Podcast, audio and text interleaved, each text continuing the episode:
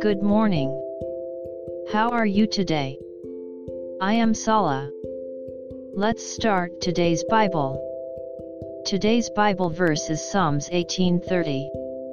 I'll read. As for God, his way is perfect.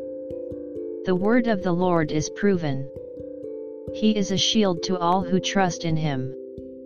Amen. Because David was king, he had resources, weapons, and funds at his disposal. His army was also strong and won most battles. But he did not take God's power lightly. He referred to God's protection as rock, fortress, shield, horns, and turrets. He would praise the Lord at all times. May today be another day of praising the Lord. God bless you. See you tomorrow.